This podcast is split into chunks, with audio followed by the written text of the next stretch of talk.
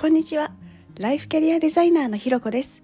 このチャンネルは自分を主語に人生をデザインするをテーマにライフキャリアデザイナーのひろこが日常の中で思ったこと感じたこと自分らしく前に進むためのあれこれをお話ししています。今日も耳を傾けてくださってありがとうございます。今日はですね自分は一番の自分応援団というタイトルにしてみました。いやもう本当そうなんですよね。あの何があったわけではないんですけどあの昨日とか振り返りのワークショップを行っててですね、まあ、参加者の皆さんと一緒にこう1ヶ月の振り返りをしながら、まあ、改めて自分って自分の応援なんだよななんていうことを感じたんです。例えば皆さんこんな方いたらどう思いますか？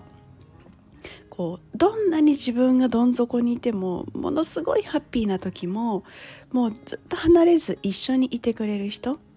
こうどんなに自分がその人を嫌いって言って拒絶しても一緒にいて最終的にはなんか力になってくれてるような人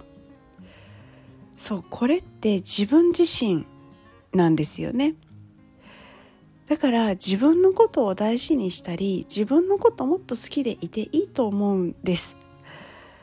まあ、とはいえ私も昔はそんなにこう自分のことをすごい好きとか大事にしてるっていう感じではなかったんですけど、まあ、だからこそあの思えるっていうところもあるかななんていうふうに思います。なぜかというとこう自分のいいところもちょっと嫌だなって思うところも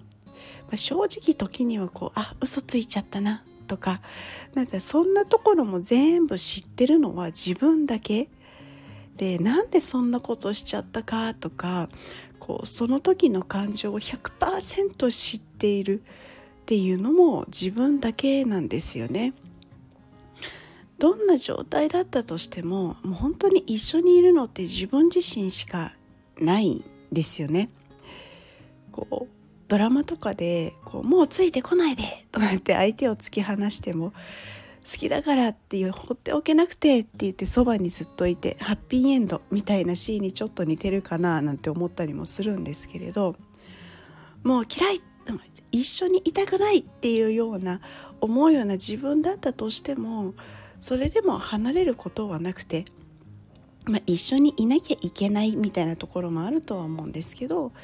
結局なんだかんだ一緒にいることでちょっとずつ癒えてくみたいな感覚だったりします。こう近くにそういう人がその人には感謝したりとか、まあ、大事な存在として関わると思うんですよね。でもなぜか自分のことってなると大切にできなかったりしちゃう。でもこんな貴重な存在って本当にいないっていうふうに私は感じています。まあ、だから誰よりも応援してくれる一番の応援団だなっていうことを思ったわけです。まあ、なのでそんな一番の応援団のことを大事にできていないかもなーなんて思った時にはこういっぱいいっぱい大事にしてあげてほしいなーなんて思うんですよね。で自分を大事にすることって全然わがままでも何でもないですしこう自分を大事にできると自然と人のことも大事にできるようになってたりします。まあ、なので自分というのはまあ唯一無二の存在なので、まあ、大事にしたいな大事にする1週間にできたらななんていうふうにも思っている月曜日です。というところで今日はですね自分は一番の自分応援団というところをテーマにお話しさせていただきました。ここまで聞いてくださってありがとうございます。それではまた次回お会いしましょう。